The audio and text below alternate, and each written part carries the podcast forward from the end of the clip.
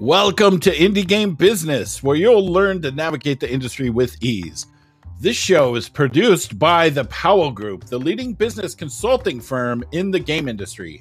Visit us online at indiegame.business to get your free pass to our next digital event coming December 8th, 9th, and 10th, where you'll have more great sessions you can participate in for free and inexpensive passes to our industry leading digital business to business meeting system.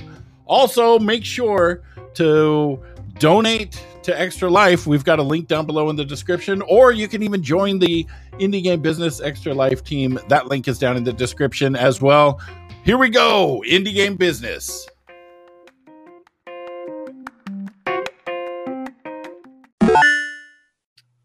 Hello, uh, welcome to this channel. Uh, my name is Chell Wong, and I'm a freelance composer. Uh, and today, uh, well, actually, a few weeks ago, I, I actually came onto the show and talked about freelancing, and Jay asked me to talk more about freelancing, but instead of just me saying the exact same stuff again, I decided to ask uh, some of my fabulous friends from all across the different fields of industry who freelance, have experience in freelancing, uh, what kind of advice they have about how to succeed in freelancing during this pandemic era.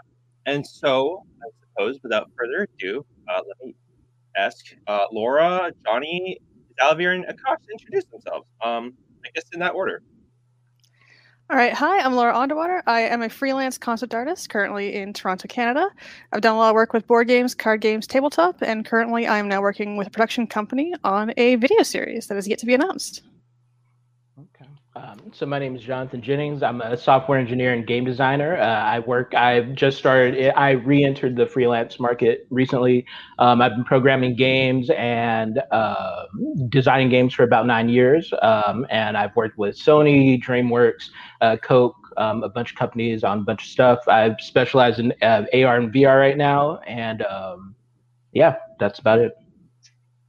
Uh, I'm Xalavier Nelson Jr. I'm a freelance narrative director and uh, studio head uh, with my name attached to like over 50 titles. I, I, I work a lot and I'm very tired. Uh, and I too have freelanced during this pandemic, and most uh-huh. of my professional experience comes from freelancing contracting of various kinds. And um, one area in which I might be able to help during this thing is I'm now on the other side of the uh, divide where I'm now hiring freelancers and figuring out from that end what the dynamics are. Nice. My name is Akash Thakkar. I am a sound designer for games. I've been doing this for about 11 years now, purely as a freelancer, and have worked on games like Hyper Light Drifter, Destiny, Concrete Genie, and tons of other stuff. And one of my favorite things to do is to help people with the business side of creating art and making stuff. So I'm happy to be here and chat. All right. Well, I suppose without further ado, uh, my first question is uh, How have you found the transition into the digital video conference age? Um, this is now coming on our second year, and though we have vaccines starting to slowly roll out and really slowly in some places, like where I'm from, um, we're still very much in a digital era. So I, I guess I will ask Akash first. Uh, how have you found the transition to video conference now?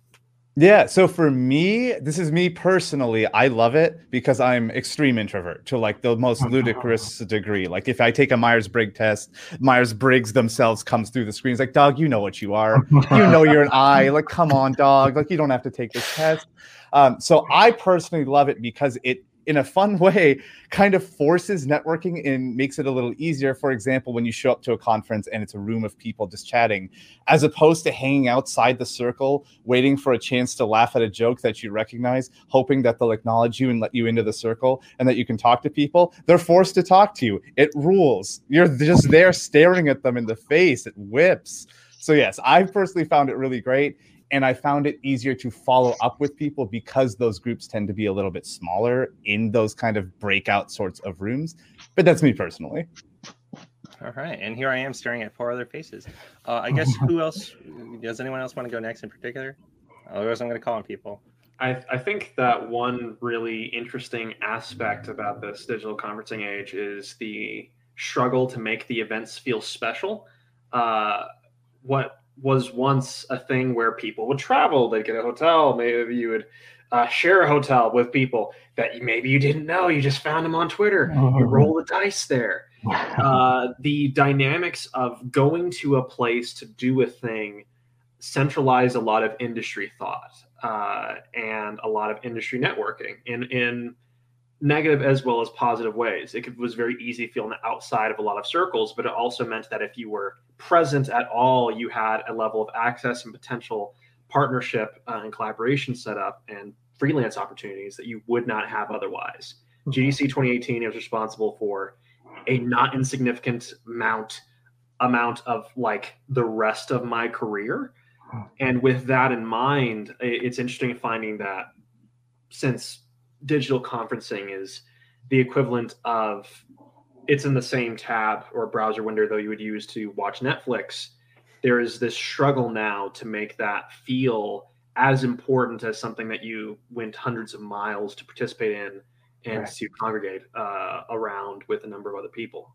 Mhm. And I'm not sure if there is really a way to counterbalance that outside of uh, stop gaps uh, and wonderful things that indie game business is doing, such as MeetToMatch or bespoke solutions, uh, such as the one used for roguelike celebration last year to try to get some amount of that tangibility back. Mhm. I think it's also kind of put a huge um, push on physical health just at home, because I mean, at, when you're at work, you're um, you're on conference all day. You then have to be on the computer working all day. You could be sitting for you know eight, nine, ten hours straight. And at least at the office, you'd be standing up, walking around, talking to people, getting like, even just um, getting on the subway, trying to get there, going out for lunch, like walking around. It's amazing how much you just need to stop for ten minutes, get up, walk around the apartment, and come back. Right. To, Right. to riff on that point, there's a similar thing that I've found with a lot of freelancers, especially when they're starting out their careers, where this this anxiety of how do I fill eight hours in a day? And the secret is most people working office jobs don't work eight hours. You're getting up, you're getting a drink, you're going to the bathroom. There's all these little bits and pieces and slices of time which are easy to uh, lose track of, but add up to Right. your eight hour workday was probably around a five or four hour workday. Uh, but when you're stranded at home, it's easy to try to compress your brain space to fill an eight hour space and thereby achieve a target that you never would have hit in the first place uh, and burn yourself out that way. Mhm. Yeah, and I would say like uh, for me, I, I'm still adjusting to like screens being my dominant way to have social experiences. Like basically, all my communication happens through a screen now. Um, and but I will say the counterpoint to that is I, I know for me, I've had way more meetings with people globally this year than I've ever had in my life. So I had a meeting with a man from Brazil just a few hours ago, right? And that's not something I've experienced before this. Um, but I've had so many conversations with so many people uh, globally, and uh, I definitely think that's been um, it's. I think it's been good. I think it's uh, it's just the world feels smaller and bigger at the same time. Oh, totally. I, I absolutely agree with you on the on point because like everything that I do is in this room, but I've also met I mean I've met most of you online. I- Mhm. Actually, only half of you. But the point is, I've made I've met all these people from around the world, so that's one benefit I find to the uh, things going online. Um, and I guess to Xavier's previous point, um, have you about working in an office at least? But have any of you ever worked as an employee? And if yes, how does freelancing differ from it? What does one need to do differently to succeed as a freelancer opposed to as an employee? Um, I, so I just finished like a, a full time role, and uh, definitely I think the big difference between freelancing and full time roles to me was just um, you have a lot more. So Nelson makes a really good point about having like lots of empty spots of time you don't really consider, and I would say that kind of in that same, I almost I guess the opposite of that really is that with the contracting work um, that I've done, it kind of seems like smaller amounts of time to communicate and get points across and uh, understand what the task and the goal is, but maximizing what we do within that time. So maybe we only have 15, 20 minutes, but really making sure that 15, 20 minutes I get a list of the things I can do for either the next few days or the next week or what have you. Um, so really kind of maximizing what kind of uh, what I learn and what we discuss in that amount of time versus you know with uh, at a studio job I might we might have an hour long meeting where we don't talk about much like it's a really ineffective meeting but um uh, that's just more typical when you do work in that kind of environment so yeah yeah I resonate with the meetings uh, have mm-hmm. any of else uh, have any of you also worked as employees in companies before all right well, let's move on then. um, well, I mean, I just figured that this is helpful. I, I know Akash hasn't, so yeah. um, let's see. Da, da, da. What kind of preparation do you need to do in order to find work, and how has that preparation changed during COVID? Ooh, there's a lot to that. Uh, okay, I'll, I'll I'll start with one thing, but I'm sure there's trillions of points. Uh, one thing to kind of think about just broadly when it comes to finding work, doing work, whatever, as a freelancer is that every freelancer, regardless of what they do or make, is a business. And there's a divide in the thinking with a lot of people of like, oh, I'm really good at whatever thing. Therefore, the work will come but a business thinks in systems where which means it's a replicatable process for every single thing that you do. So when you need to do x you just follow y steps and you get z result.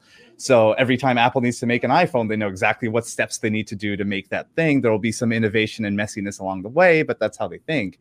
And when it comes to thinking of clients or getting work or doing something having some sort of process that we can follow. It doesn't have to be completely perfect of I'm going to send this email to this person, but it can be the sort of thing of okay, I am going to network in these sorts of circles to get this kind of work with these kinds of people in these realms. And as soon as you start thinking like that more and more, those things become more replicatable. You can find more work reliably. You can think about who your target is, who you're actually wanting to get work from, because it avoids the whole I'll work with anyone, which means no one wants you sort of hmm. uh, messiness that tends to happen with a lot of freelancers. And hasn't changed for COVID, honestly, for me personally. It's just mm. been the same sort of goings on. Everything's just slower. That's the main thing that's changed. I think one of my favorite processes for this was described by Eric Stirpe. Uh, and I don't know if he discussed this publicly, but it's not under NDA or anything. But um, he now is a writer at Epic Games on Fortnite. And for a while, he was the most prolific freelance writer I knew. And we were uh, talking around the table at one point. I said, So, how does that process work for you? Again, like a, uh, to Akash's point, because it needs to be a process. It needs to be something that can be replicable and something that you can pursue and he said I treated it like a part of my workday, as if I was opening up the newspaper and looking through job listings. I would look at Kickstarters that were being funded. I'd look at new uh, studio Twitters. I would just go down this list of places for an hour or two a day, treat it as part of my business day. And I just send a, just a quick message of like, hey, if you need a writer, uh, I'm really good. Here's examples of what I've done, and I would I'd love to chat if you have needs. And his success rate with that kind of knocking on doors approach, uh, cold calling, of course, speaks not uh, to just to his talent, but also to his foresight in identifying the needs in clients. And I think that is the, the one part I could speak to as far as um, going off of his process and then describing my own. A huge piece that can be easy to miss as a freelancer is just identifying where the work is. If you love a certain type of uh, esoteric uh, narrative construction, and those jobs don't pop up often, your choice is to either create the situation for yourself and become known as the person who does that, which I've seen pursued successfully, or to broaden to where the work actually might be. And determining yeah, doing the due diligence like a business of research to make your creativity a process that you can follow um, as a profession is critical. All right, um, Laura or Johnny, do you have anything to add on this? Um, I, I guess I would just, I mean, to the same point, I know when, uh, whenever like I update my resume or figure out how to write new um, descriptions of like the kind of work I offer and whatnot, I usually look at the job market and kind of see what kind of jobs exist. And then based on that, okay, this is what I do within the space. This is kind of what people are looking for, and then kind of build my my sales pitch of myself around what the market's already looking for. If that makes sense. Yeah.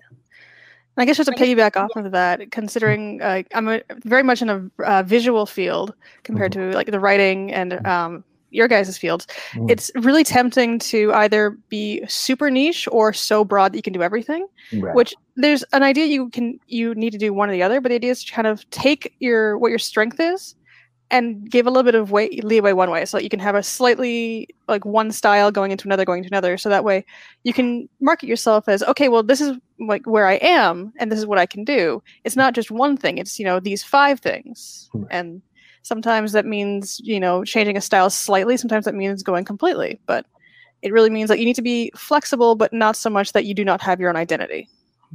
Hmm. So I guess uh, speaking about marketing yourself and having this identity, uh, how much time do you spend uh, networking or having an online presence, and has that amount changed during the pandemic? It has changed a lot for the pandemic, at least for me, because I mean, there's a lot. Um, I think Akash was saying like, you know, I've had a lot more meetings with people like all over the world now, and mm-hmm. like that's been a huge boost to mm-hmm. marketing. It's mm-hmm. also, um, I think I spend probably like two, three, four hours at least every couple of days just going online, checking places out, talking to people. I mean, uh, I mean, networking itself, I think, probably takes like ten hours of my week. For sure. Mm-hmm.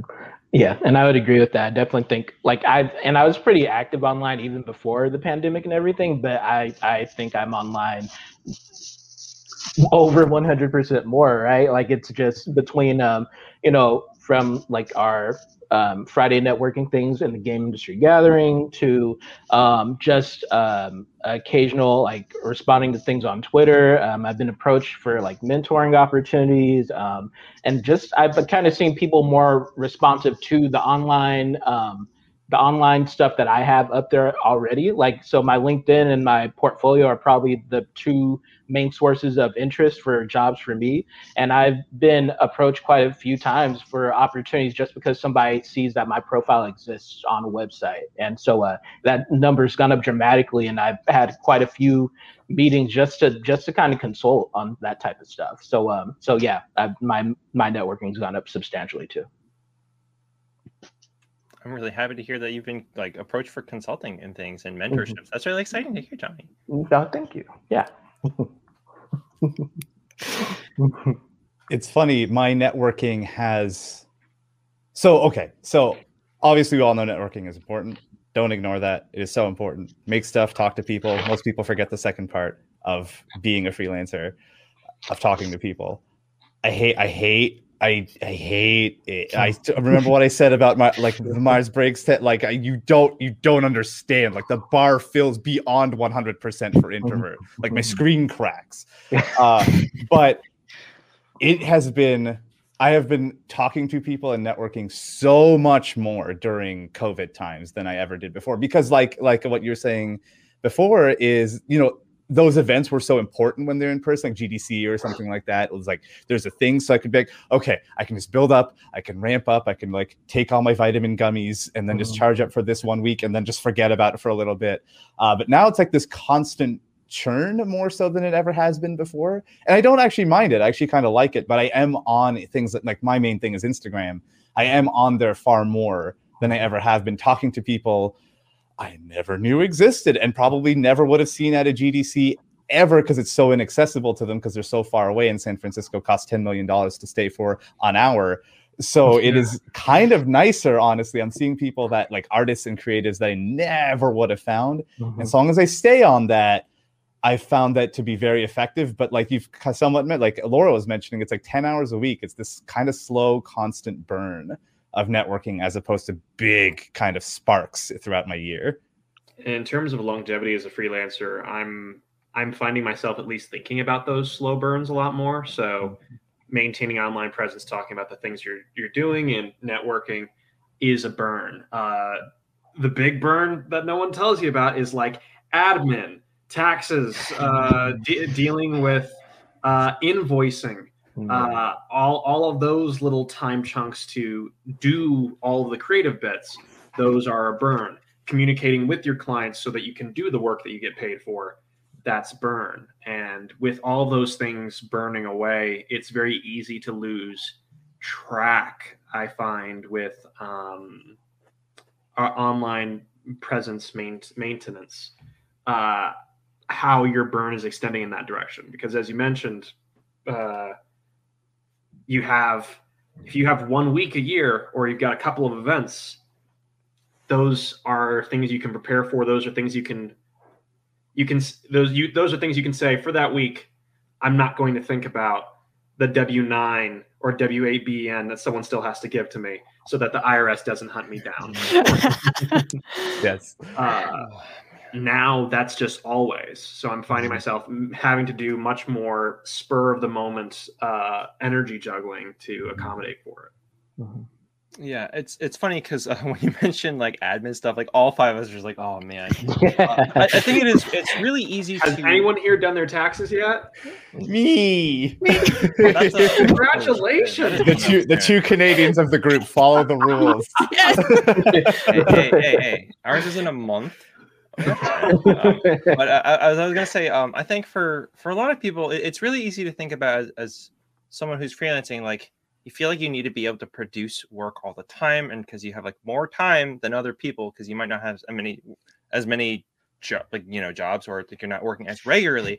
But clearly, admin, managing clients, client tracking, all that stuff takes up a lot of time. Whoa, um, and and of course uh, networking and having an online presence it takes up time so I, I mean like tactically scrolling through twitter is considered work if you're a freelancer um so Scroll Um, tactically is the lesson here. tactically that's good i like that tactically um and, and also for online you all know that i have like 15 hours every week of face-to-face Yes. online time with people Mhm. um i guess how do you deal with setbacks um i can only imagine that there were so many setbacks during the pandemic where potential things may have fallen through and uh, how do you deal with that sort of thing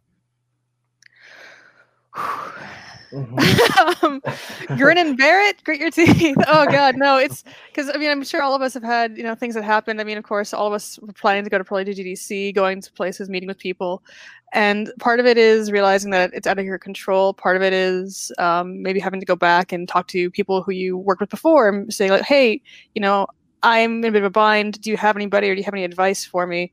Like, it's really trying to work on the connections you have and being realizing that you're not in this alone, I guess is one way to do it. Right. Yeah. Yeah. Right. Yeah. Yeah. I tend to like investigate very much. Like I try to investigate what I felt went wrong, and then I try to investigate how I contributed to that, or how I could have intervened, or how um, how I could have addressed it differently, and then just kind of like mentally dissecting it. I try to figure out how to consider that situation the next time uh, a similar situation arises, and how I can handle it better that next time. Um, and so yeah, it's just kind of playing detective work with whatever the setback was and kind of figure out how I can deal with me so that I can handle it that much better the next time um, I'm presented with the situation. Laura hit on something really, really cool, which is, you know, like hitting up previous people that you've talked to about like, hey, I you got anything? Eh? It Mhm. it can work. It can work surprisingly well. And sometimes it's kind of scary to reach out to someone you haven't talked to in like two years or something to, to to ask for something. Right. One thing I'd recommend with people who are in that bind, who are like, I know this person, but I Mhm. don't want to get like I'm I'm in a bind for work, is actually be direct about it. Like it, it's really common to see people do this thing on Twitter, Instagram DMs, whatever. Just like email, like, "Hey, how you doing?" Like you don't care how they're doing, you want work from them. So what I recommend you do when you're like thinking about that is don't have the false pretense. Write a message that says like, "Hey." If you remember, like you can give them a reminder if it's been a while. Uh, I'd love to see if you need any help with X, Y, Z and then follow up with the pleasantries after. I love it when people reverse the order of their ask. So it can be like, "Oh, hey, uh, I need X, Y, Z. I'm looking for X, Y, Z. Do you know anyone, or are you? Do you have anything right now?" By the way, it was great getting tea with you at GDC last year. I can't wait to do it again. It's so much more authentic when you're asking people like Mhm. that, as opposed to like, "How you doing? I'm good." work, please? Like that's terrible. Don't do that. Just for, be direct about it. And and for the people who are in the in the situation where maybe they don't have the network, maybe they don't have that kind of starting point where they where they already have people that they can talk to from previous eras. That's fine. That's completely normal as a freelancer. Uh, be it's okay to like tweet and ask people about like, hey, I'm do- I, I I am doing X Y Z. I'm currently looking for work, or asking people you know who may not be looking for work or, or may not be looking to hire you right now, you can simply ask, Do you know anyone who is looking for XYZ? That's an okay question to ask. And honestly, sometimes they'll say, Oh, me, me, uh, me, I'm looking for that. Please come on board. So it's mm-hmm. okay to make those ask. I don't think anyone ever gets offended as long as you're polite about it. Polite, uh, politeness and authenticity are such great points. I'm glad you brought those up. The one other uh, thing I would raise around this is to, if at all be, po- uh, if it is at all possible, be a multi-project mm-hmm. studio, mm-hmm. be a multi-project person. The most stable job will fall through. The dream project yes. will eventually end. Your most mm-hmm. uh, stable client will, in m- many cases, be yourself. So, if mm-hmm. at all possible, make sure you have even if it feels a little bit like a tight wire act, which it is, especially if you're in a country without nationalized health care. Mm. If you can take on multiple projects at once, just so that you have the safety net for when the bad day occurs or when the good day happens, when you ship, and it's just a matter of what happens next. Mm-hmm. If there's always a ball rolling, you never have to look for the next ball. Mm-hmm. Sign up today for the Indie Game Business newsletter. It's a weekly source of business news curated for indie dev teams. We've got discounts on all indie game business events and events from all of our partners. You get a first look at the summaries and takeaways from all of our podcasts. There's exclusive opportunities for promotions and early access to new tools for development, monetization, and more. Check it out. Sign up powellgroupconsulting.com slash publisher dash list.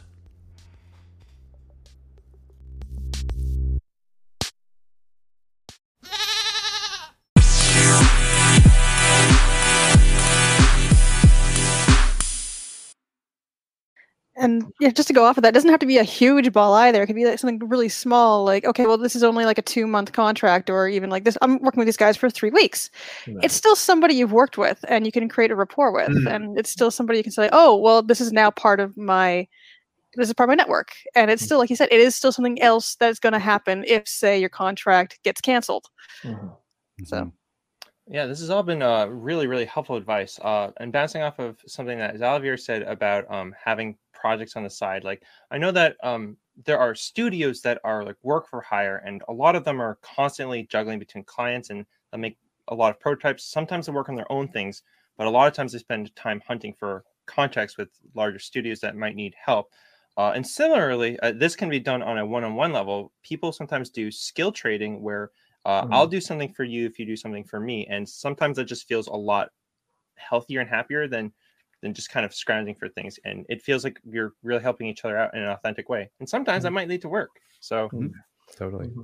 The, and, the, best uh, way to to find work as a freelancer, which is heartbreaking, but the best way to find work as a freelancer is to be seen doing work. Yes. With the freelancers I know who are most often getting jobs or are passing on jobs to others are the ones who quote unquote don't need the work. Mm-hmm. And that is because of the dynamics of uh, human beings. We see we, we see we see someone doing something really cool or something that jumps to mind first, or just comes across our feed, and we're like, "Oh, shiny, want that." Uh, other people want this, so clearly I want this as well. So the more you even establish for the small projects, for the skill uh, trading, a reputation of finishing things, making things happen, and being a person who does things, it puts you in a position to do more things. Mm-hmm. Right. Mm-hmm. Doing things, always be doing things, but not, maybe mm-hmm. not always, but doing things a lot of times can help. um, one of my favorite questions to ask people is uh, this is my go-to question. If you could give yourself, uh, if you could give yourself advice uh, from two years ago, what would you tell yourself? There's gonna be a pandemic. Watch out. fair, fair. So there's this company called GameStop. The stock looks low right now. but hold on. it's gonna be fine. Oh, that's great. I think, in all seriousness, one one major thing that jumps to my mind as far as something I would want to tell myself is, uh, the drought ends. It is very easy to feel as even after like high points that like, oh god, it's never going to happen again. Right. Often, if anything, especially if your freelance career is maturing and, and rolling around smoothly, there will always be something else. So if you put yourself in a position to be destroyed or to like jump after the next thing because you're so scared of it falling through, the drought ends. Keep keep working. Mm-hmm. good. Absolutely. Yeah. I think for me, it's uh, for me specifically, is chill. Uh, I'm very much a very driven and also very ADHD person. I'm like, I'm just gonna do everything, and I just go nuts. Uh, but I've noticed an interesting thing, and this is actually kind of thanks to the pandemic, is the difference in results between going all out all the time and then doing not as much all out, but still getting stuff done is negligible. Like it, there's the results are pretty much the exact same. In fact, in a lot of cases, when I'm chilling, they're better. Yeah. So that is definitely something I would push for people because it's easy. Like we were kind of talking about to do 24 seven because you're Right. at the office all the time. right. Yeah. I think mine would be don't be afraid to feel awkward and don't be afraid to like come up and say like just just say hello to somebody and introduce yourself. Like you are gonna feel awkward and doesn't matter how old you are or when you do it, you're still gonna feel awkward. But you're still gonna get through it and you're still gonna be able to say, Oh, I met this person and now I'm and I now have a friend or now I know not to talk to this person. I don't know. Right. Right. Um, I guess I would say just I had to learn how to be patient with myself to kind of piggyback off of Akash's point because, uh, like like you said, I I'm used to like delivering at a certain rate and I get this done, and I get this done. And there's been some days during the pandemic I wake up and I do not feel like myself, right? And so I had to learn like, okay, like it's okay if you don't if you're not maximum productivity in the morning, that's okay give yourself some time do a little bit of work like try do as much as you can but don't try to force the issue because i think i've had a few nights where i tried to like okay i had to get this thing done and i was a wreck the next day right and so just like learning to be patient and kind of working with myself because it's it's a hard time and like it's learning how to deal with a version of me that exists in this hard time right Mm-hmm. One thing I always tell people it is okay to not be okay. We are Right. in a global pandemic. right The world is kind of not okay right now, and it is okay to not be okay. And taking the time to take care of yourself, opposed to doing work, and God, as a freelancer, I'm sure you're all very aware of like, I got to be doing work. It's okay to take the time to making sure that your your body and your health and all that stuff is is okay. Just a reminder to all of you out there. Um, so uh, one question that I have is uh, partially because I specifically want to find various people from different uh, fields of game development, and so uh, I'm audio, but I'm moderating this panel, so I asked Akash to join. Um, and I know that um, Laura does art. Johnny, you do coding, right? Oh, yeah and yeah and Nelson, I know you do a lot of writing and apparently everything under the sun. Uh, but I guess what advice do you have that's maybe specific to your field? I for so I guess for me like uh, especially as a programmer like I there's I met a lot of people who really poo poo soft skills, but the amount of times a project has avoided catastrophe because I asked one question, right? Like we could have spent weeks going down this road, or I could ask a question now and we actually go down the road we want to go. It, it's it's valuable. So um, communication matters, and it even asking the stupidest questions have had tremendous benefit for the project. So um, just communicate, talk, ask questions. Like I can't believe you know someone that's poo pooed on soft skills. I'm like, what? oh, Yeah. How dare. It's it's one benefit of freelancers, right? Because like we exist based off of needing to have soft skills, Mhm. uh, such as looking like a soft marshmallow and saying, "Please hire me. I need, I need to buy firewood." Um, with with with narrative in particular, the one major thing I would tell narrative designers is it's not your job to save a project. Like freelance, this applies to fr- freelancers in general, but like for narrative people and for writers, a lot of your job is to be glue, to hold the project, to to bind disparate pieces of project together and present to the player uh, the ideal vision for what this project is supposed to be in association with the, the people who have that vision, which is often not you, it's your stakeholders, it's the creative director, it's the uh, development team, et cetera, et cetera, et cetera. And you know what? There's going to be projects that are frankly doomed. There's going to be projects that are deeply troubled or where people don't know what they want. There's going to be projects that, for whatever reason, your ability to put together good words and to have a strong sense of storytelling even if only for, for reasons of constraints, right? Budget, time, desire, and buy-in of team, that isn't going to come to pass. You're going to deal with a game that is lesser. And this is part of where the cushioning of having multiple projects comes in. Because you know what? It's a lot harder to feel the deep, desperate heartbreak of what a game could be if once you uh, have the heartbreak portion of your day, you go to the other thing and you say, okay, this isn't the last project. This is not what I will be remembered for for eternity. Uh, as long as you are doing your due diligence to, to do the best job you can and you're invoicing them promptly, Mhm. everything everything is going to turn out the way it's going to turn out. You can't you often cannot and are not responsible for saving a project, so don't take that on yourself. That's fascinating. really good. Yeah.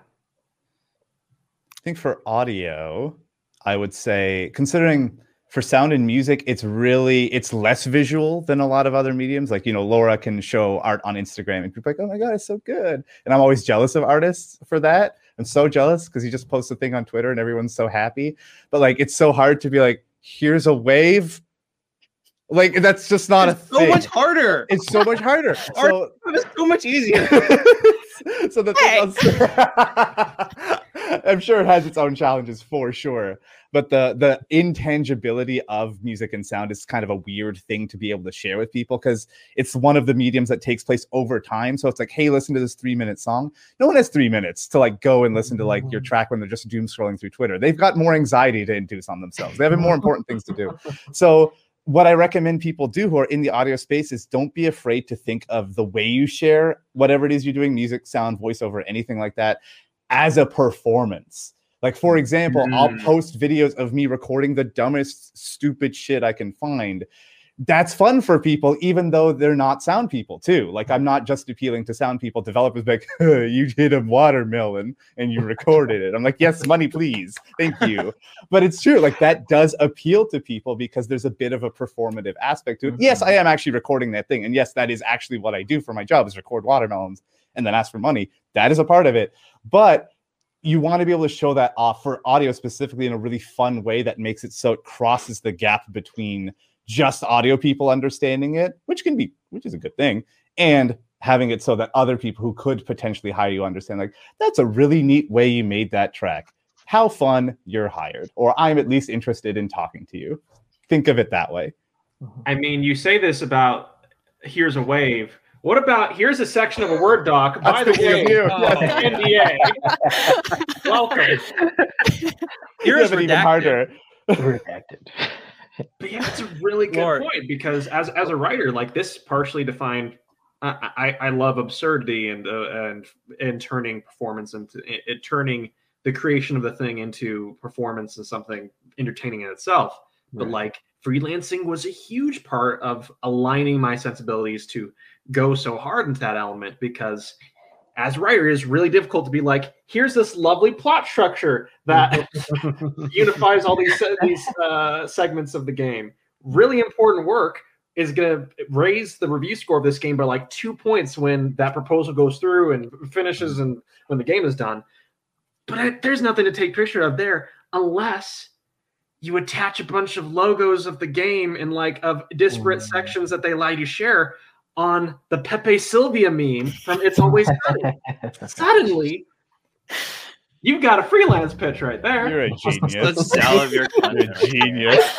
That's brilliant.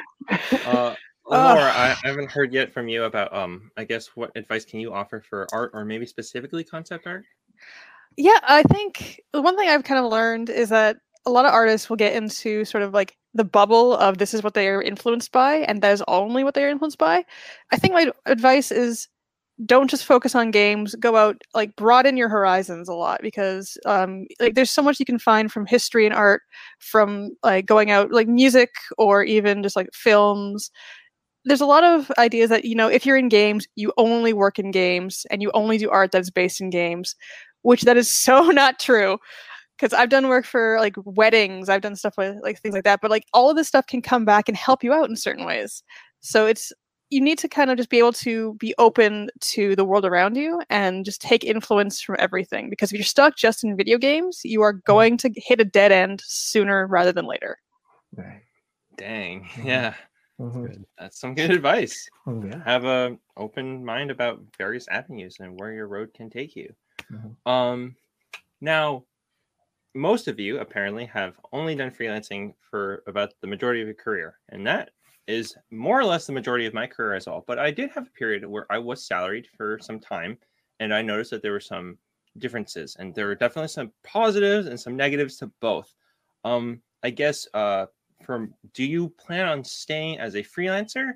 Uh, Johnny, I know that you don't do it as much nowadays, Mhm. but for those of you, for I guess if you have any advice to people trying to pivot out of freelancing, uh, what would you tell them?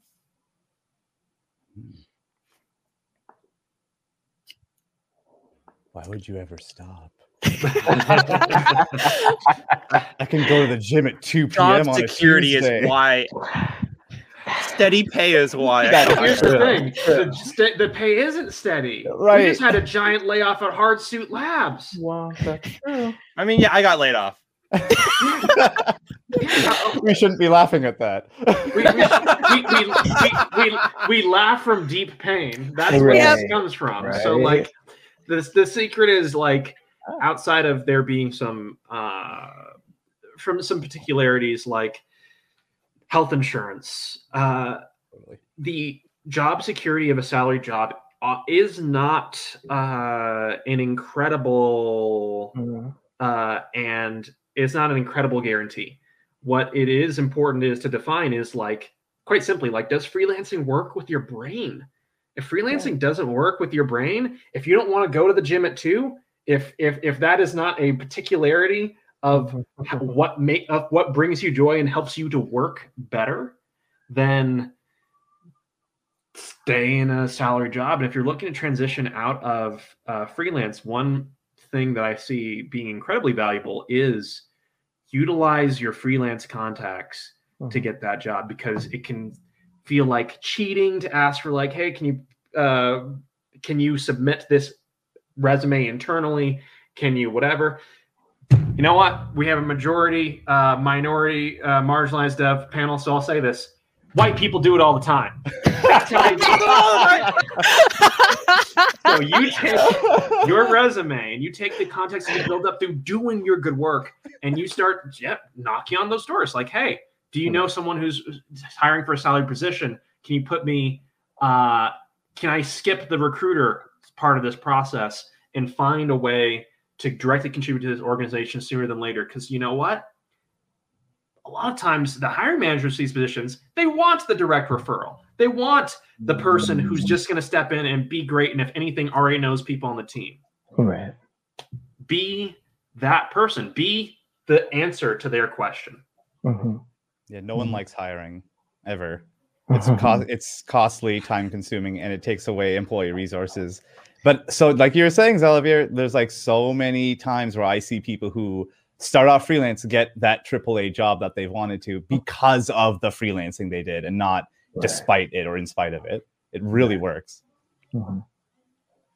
Those referrals. Yeah. Hit, hit up those connections. Networking goes back to networking. But likewise, I guess if you're freelancing and you're trying to stay in freelancing, it's still networking. Right. Video games is just networking. That's the only thing we do. Yes. You all know I network. We're lucky to be in an industry where that's like most people are pretty cool and fun and nice. Uh, Everyone I talk to who's a film composer, i like even if they're 20, they look like they're 300 years old because they're like their, their face is just melting because everyone in film is just so mean, and they are. But like it's just great. We are very lucky to be in an industry where you could like as can post like Pepe Sylvia memes on Twitter and get work from it, which is the most delicious, mm, just That's how I ended up working on Reigns I, I, as a joke, mainly for my followers, I did. I, I pitched uh, on Twitter, "Purple Reigns which was a biopic of uh, Prince. And then a year later, they Wow. DM'd me and said, "Hey, so uh, we're we were when you sent that joke pitch to us publicly on Twitter, whole bit out of it." Uh, we were in the middle of planning our interstellar rock band music simulator Wow. game. do you, do you want to be the writer for Reigns Beyond? And I said, yeah.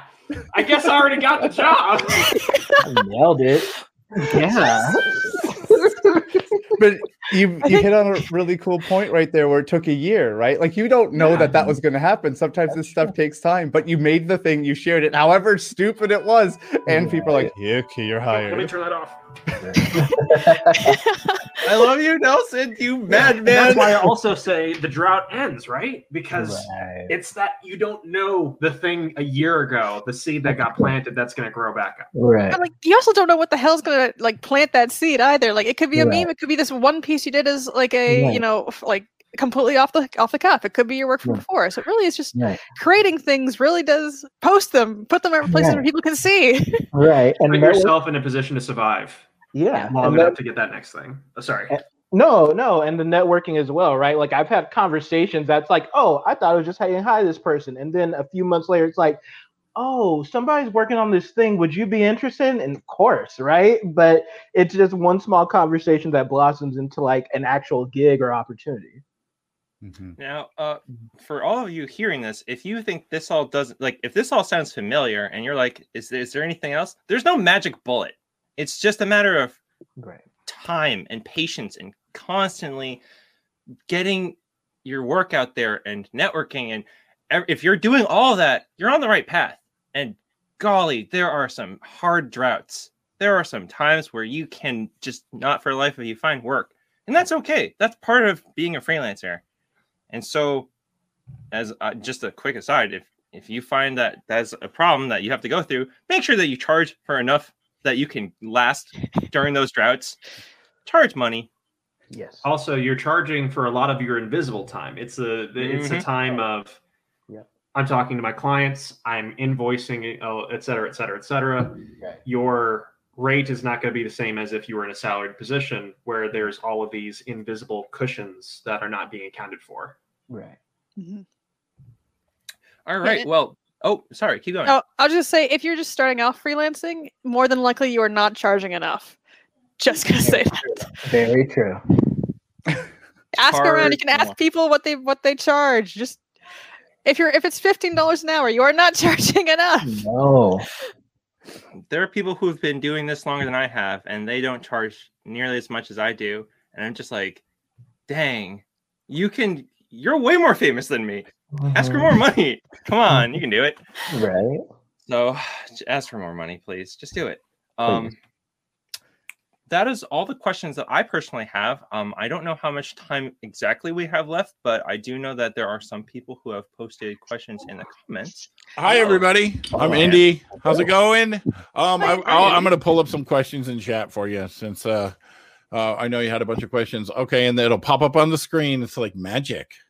Here we go. Boop. Look at that. How often do you update your portfolio of work while also making content to keep your presence in social media? So I'm I'm a big fan of Screenshot Saturday, and like you can't hit every Saturday, but definitely like I try to do at least every other Saturday or so, and just whatever I did that week. And sometimes it's something small. Sometimes I like to do videos, but screenshots work too. It's just like, hey, I'm working on a thing, and then you share it out there, and people like it or whatever, and then you know you move on to the next Screenshot Saturday. But um, but yeah, I try to do it at least every two weeks. But also, I'm not. I don't like hard and fast rules. I just think that's just kind of the cadence I've learned that works for me. Who else wants to chime in? How often do you update your uh, portfolio of work, Akash? Uh, so for me, actually, con- on uh, social media and portfolio are the same.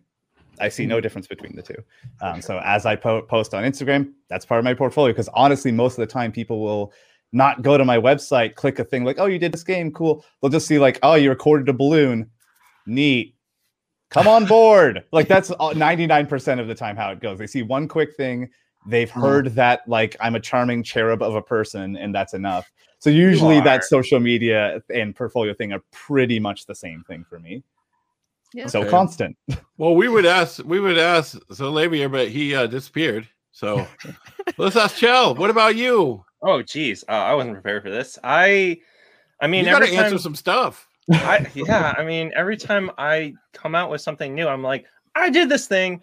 Here it is. Social Yeah. media, post, post, post, and and I update my website, which is kind of just like a running list of like the works that I've done, and I have a more like finished list of like that is more detailed. But in general, it's just like whenever I finish a thing, and if I have no thing that I'm really working on, I make a thing to work on.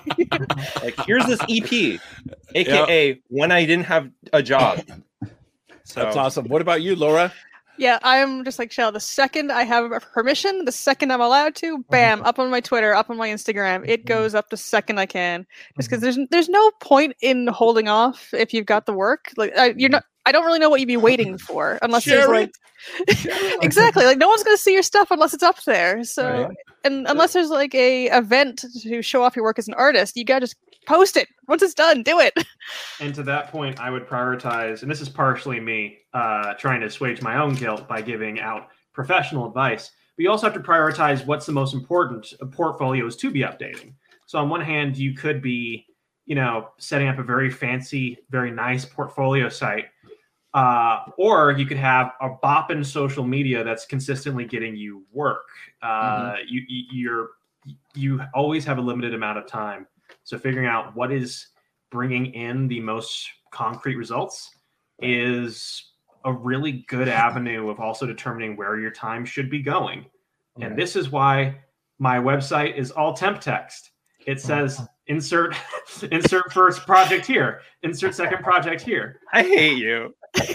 Mr. Poppin social media blue check mark over here. That's awesome. And I, I mean, I've been a 3D animator and I've been a lead animator and stuff. And one thing that's super important is you are only as good as your worst piece of whatever. Right. So if you mm. have like a demo reel or you have a portfolio and you've got like nine awesome things and then one thing that's kind of meh, everyone's going to think you're meh. So get rid of that thing. Get rid of It's better to have a short, short portfolio or a short reel with awesome stuff than to have like some mediocre stuff and then one or two awesome things. I have Just- I have two cents. seen and also I've, I've been the person in the room for these things. I've had freelance I've rejected freelancers and had seen freelancers get rejected off of that one mediocre piece in their portfolio. Yeah, So- and that's it. And And that is one really nice thing about social media because things are always going by. There's always another thing. It's taken as ephemeral, as opposed to if you put this up on your ArtStation and you think this is great, and it's not great. Ta-da. Yeah. All right, let's get what what are we looking at for time? Nah, it's only Victoria Tran from Among Us. She can wait. No. Um all right, I'll, I'll I'll do one more question here. How often do you network with people within your craft versus those outside of your craft? And how does your networking approach different dependent on who you're talking to? Let's start with Chow. Oh geez. Uh, Come on. You've been asking questions this whole time. I I network with many industry people for like 15 hours across I would say across a week, but we all you all know it's in literally one day. Yeah. Um And for audio people specifically, I find that networking with them, you probably end up talking shop more often. And honestly, I find talking shop just kind of boring. I think that you are more likely to get hired by people outside of outside of the field in audio, but that's not necessarily even the case, even if you're a composer. Uh, recently, I was approached by someone to help out with a score, and uh, I have also been talked to for like someone to like, hey, if we might need to do like, uh, we might want to reach out to you for potentially something. So uh, don't close yourself off to that, but definitely, definitely, definitely, definitely talk to people outside of your industry or outside of your your your specialty, so that people know who the heck you are in like the greater game dev world. Right. That's my advice, at least. Right, because even if you're networking within like all of musicians, yes, everyone's friends, but people are also competing with each other. Right. Right. So, but they help each other out, but still competing a little bit. There's still a little competition. Um, I would love to go on, but I guess Victoria Tran is ready. I want to thank you all. This has been an amazing, uh, amazing panel. I've been a free man, freelancer for like 13, a lot of years, more than 10. And so, and, and work from home too. So I, mm-hmm. everything you were all talking about, I can 100% relate to. Uh-huh. Everybody that's in here, hang out. We're going to have Victoria Chan from Among Us. Victoria Tran, I'm sorry, from Among Us, uh, the community manager. She's going to be hanging out with us. Thank you all for coming to the Indie Game Business Conference. Mm-hmm. Thank the, you. The light Thank I you. got so that Love you the all. light would be garbage arrived just as the thing was ending. Jesus, please. And then no. the voice gets like this right at the oh. end. In a world. Right. I love you all. Thank you. you.